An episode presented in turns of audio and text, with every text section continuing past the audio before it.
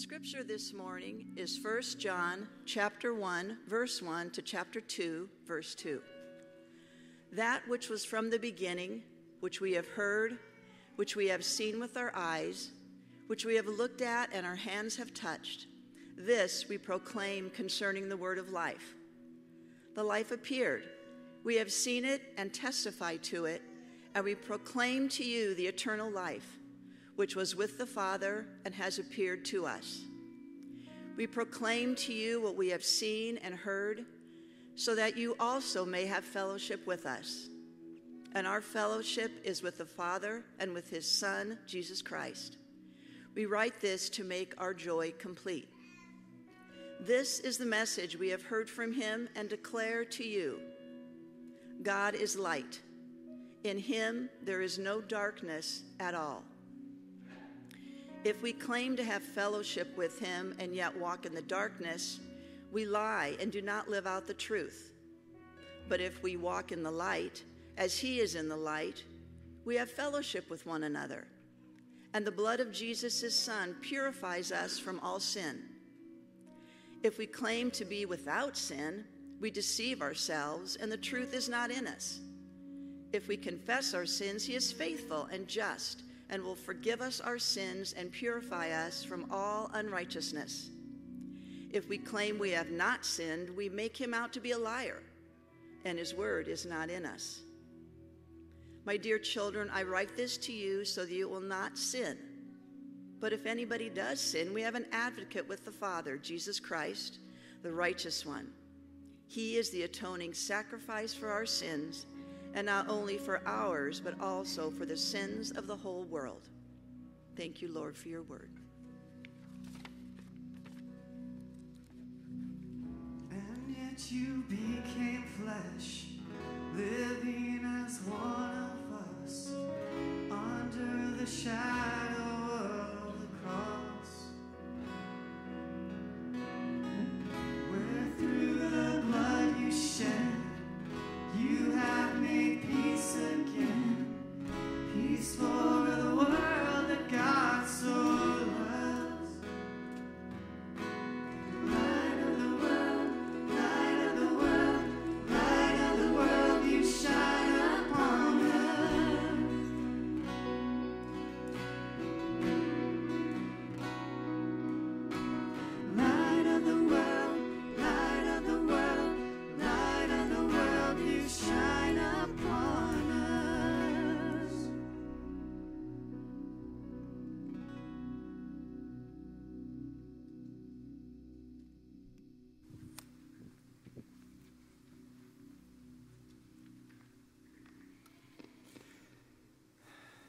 Hey, everybody.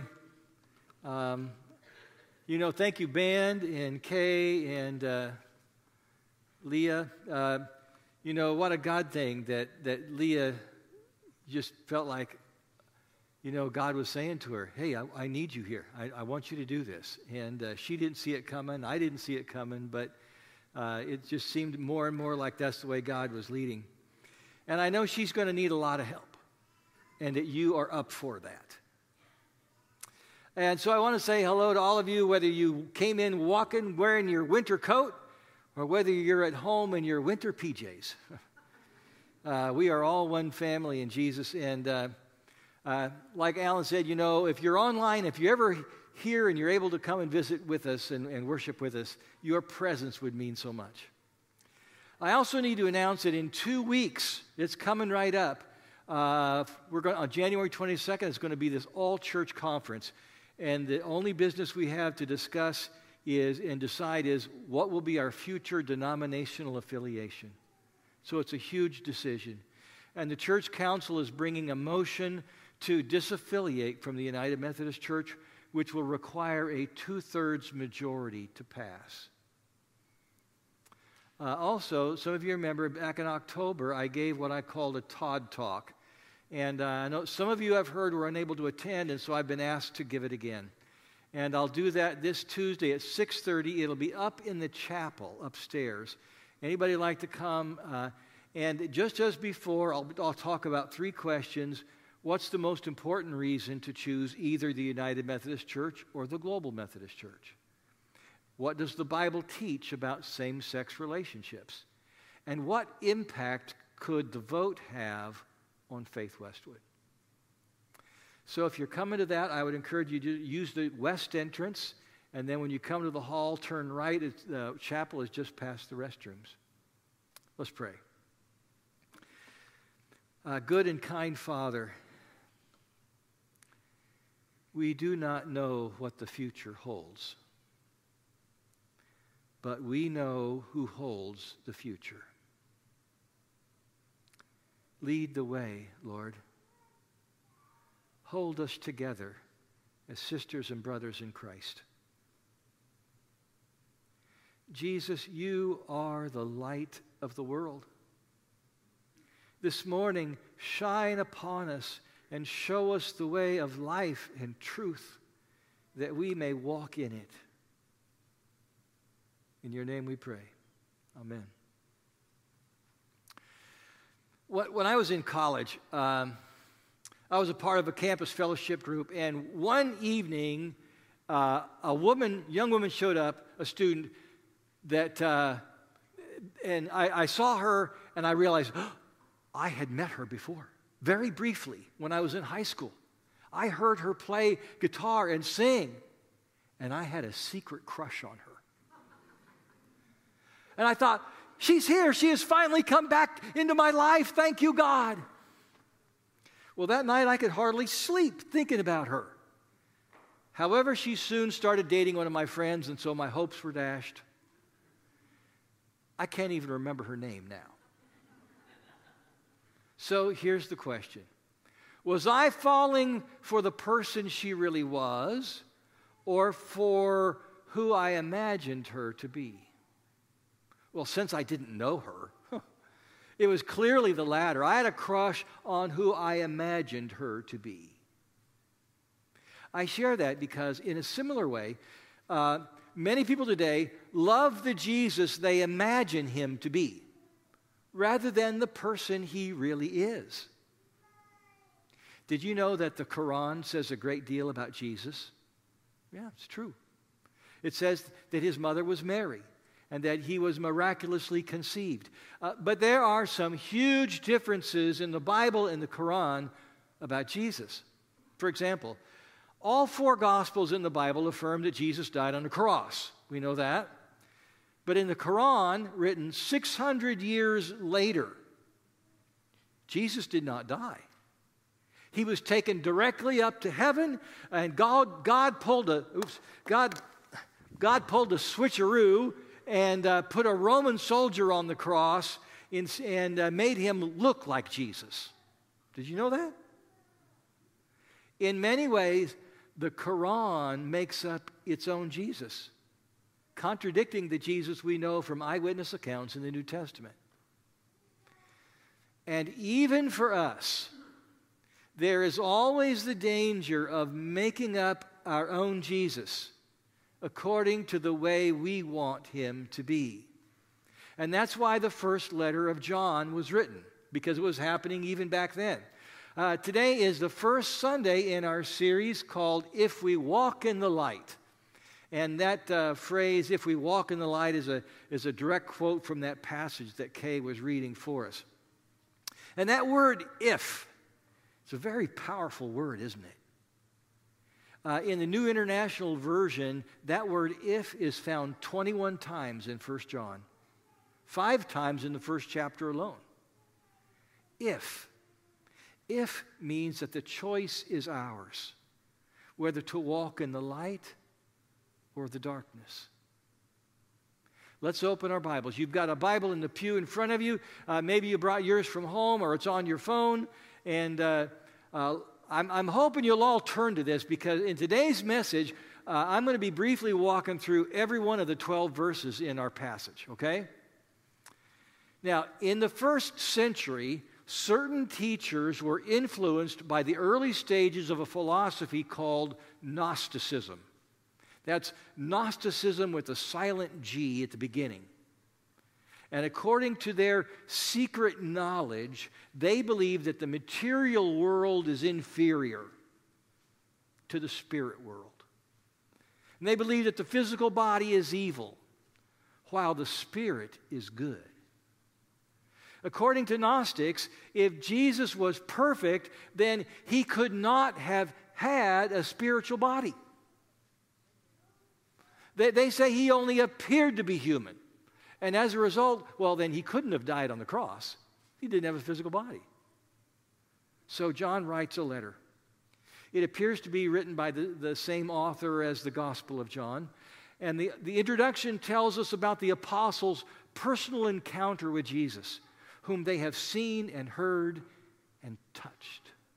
Verse 1 That which was from the beginning, which we have heard, which we have seen with our eyes, which we have looked at and, and our hands have touched.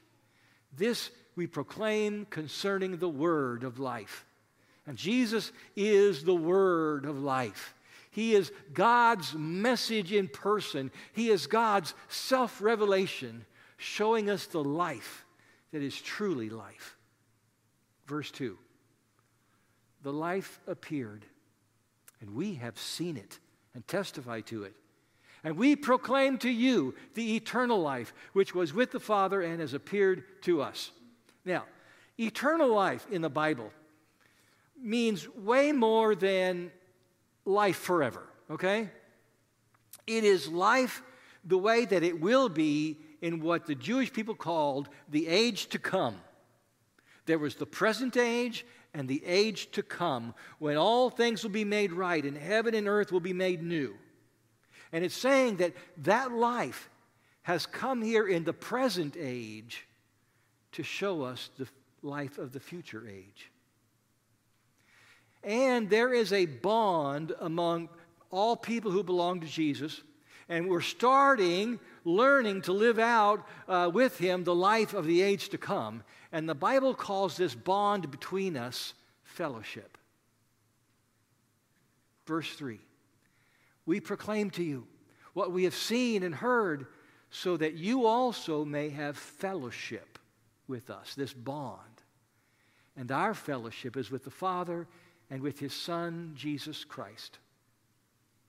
And all of you here today, if you're not sure what you believe, we want to tell you about Jesus. We want to proclaim him to you. Uh, some things about him you're going to love right away. And some things about him you're going to, are going to make you extremely uncomfortable. That's just the way it is with Jesus. But we hope you'll keep listening and learning along with us. Verse 4 is the, is the last line of the intro, and I would paraphrase it this way We tell you this because nothing would make us happier than to share this bond with you. Verse 5, I think, is one of the most powerful verses in all the Bible. This is the message we have heard from him and declare to you God is light. In him there is no darkness at all. And to me, this is amazing that there's no darkness in God, there's no evil in him. He is completely righteous and good and holy. Now, the Gnostics, the Gnostics like to separate the body and the spirit and say that one doesn't affect the other. They believe that, that spiritually you can have a strong relationship with God even if your body does sinful things. Uh, three verses in this chapter begin with the words, if we claim. And these are the three verses where, where uh, John refutes the claims of the agnostics, okay? Verse 6 says, If we claim to have fellowship with him and yet walk in the darkness, we lie and do not live out the truth. If we're walking in, in darkness, it's not just that we're telling a lie, it's that we're living the lie. God is light. He is righteous and good and holy. And if we walk in the darkness, we cannot have fellowship with the light. Here's an analogy for you. Let's say that you are a musician in a 100 piece orchestra, all right, with all the strings and the brass and the percussion, and the conductor is up there up front baton and hold, gives the tempo and holds all those musicians together, right? Dun, dun, dun, dun. Dun, dun, dun, dun. I took conducting class in college. You know, I never get a chance to use it. All right. If you go rogue and play your own tempo, you're going to ruin the music. But if you follow the conductor, you'll stay in time and the music will be beautiful and moving. It's like walking in the light. Verse 7 starts out But if we walk in the light, as he is in the light, we have fellowship with one another. And that fellowship to me is, is like the beautiful, beautiful music of the orchestra. Now, we're not, we may not always walk perfectly in the light. We may fail at times, but even then, all is not lost. The rest of verse 7 says, And the blood of Jesus, his son, purifies us from all sin. When we walk in the light, Jesus is there walking with us and, and leading us out of sin and into his righteousness and goodness and holiness. Now, a, a, a Gnostic would say, Well, I don't need that. You see, I'm not really a sinner. That's just, that's just my body doing what it naturally wants to do. My spirit is pure. And so John refutes another claim in verse 8. He says, if, if we claim to be without sin, we deceive ourselves, and the truth is not in us. You know, if the conductor is giving the tempo at 80 beats a minute, and you're racing forward at 100 beats a minute, hoping everybody's going to catch up with you, you might think you're doing it right, but you're fooling yourself.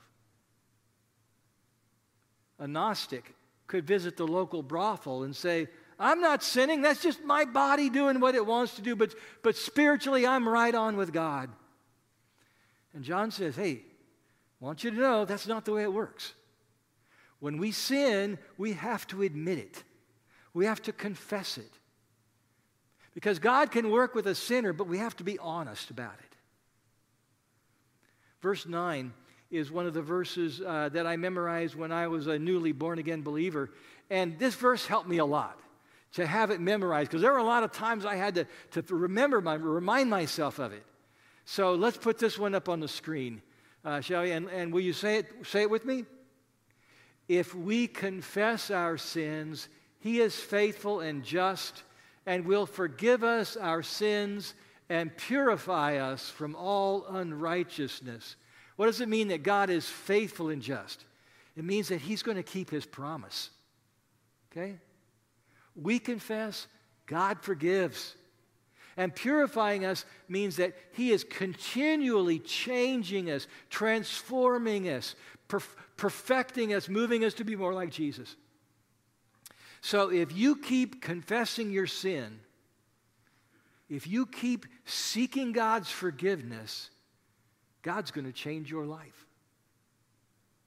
God will give you the victory over your sinful desires.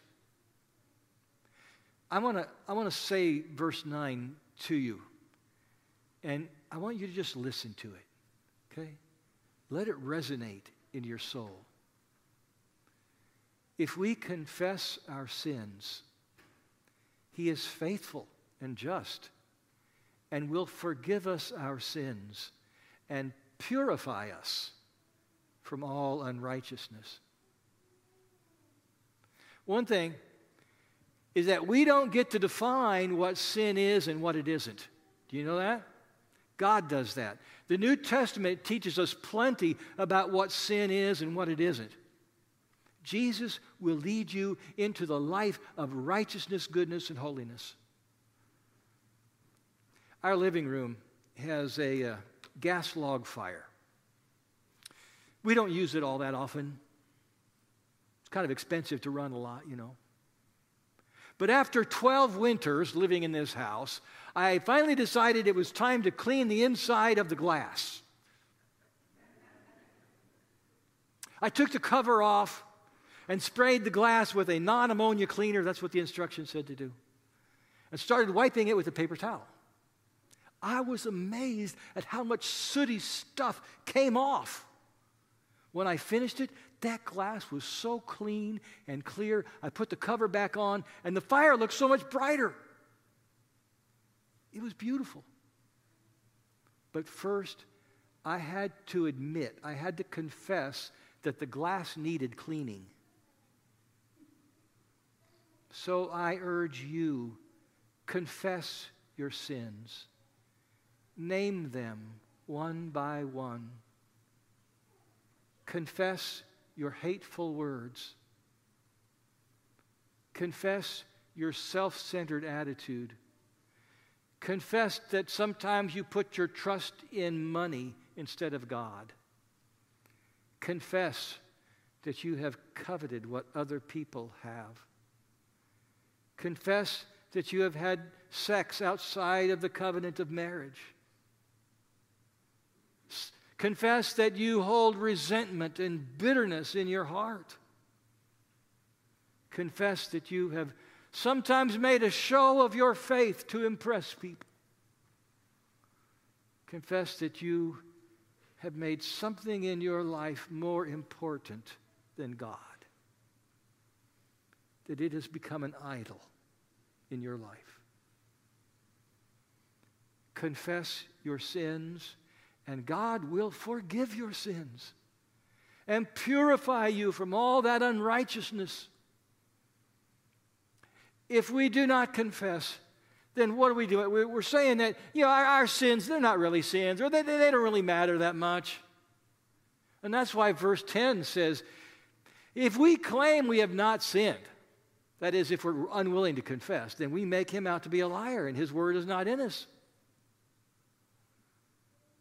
The Gnostics, like I said before, claimed that Jesus did not die on a cross for their sins because, as far as they were concerned, they didn't need it. They were just fine. That's what it means to live in darkness. Chapter 2, verse 1 says, My dear children,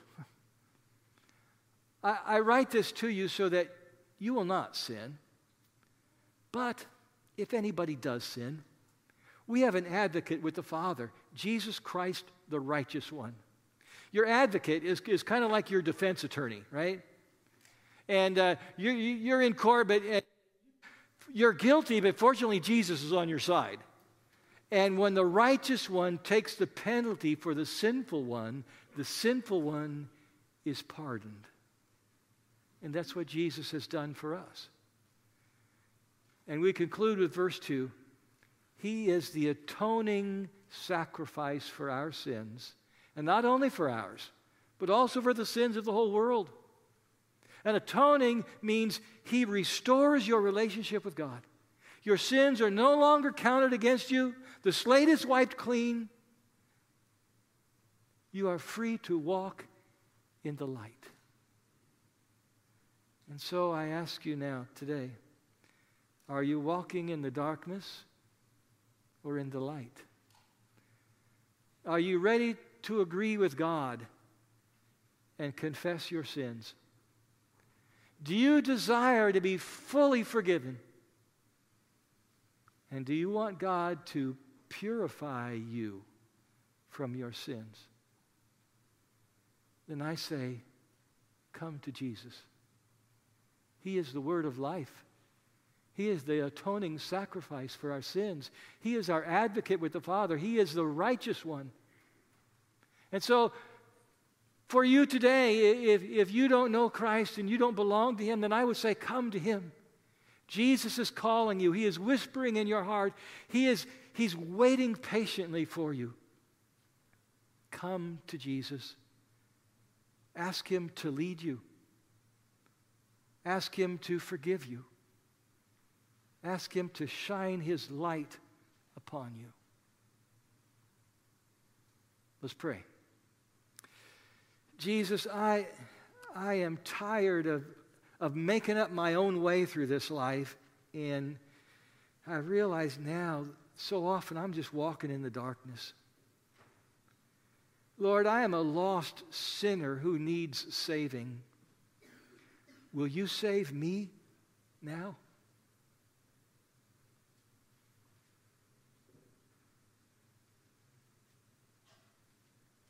Jesus, you have shown me that God is light and there is no darkness in him, but there is darkness in me. Will you please forgive me of my sins?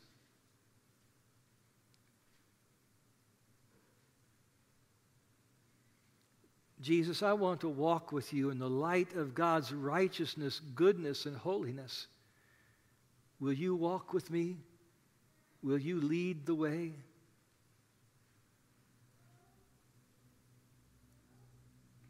Jesus, I, I know that you have come to me, and now I come to you. I'm all yours body, mind, and spirit. In your name I pray. Amen.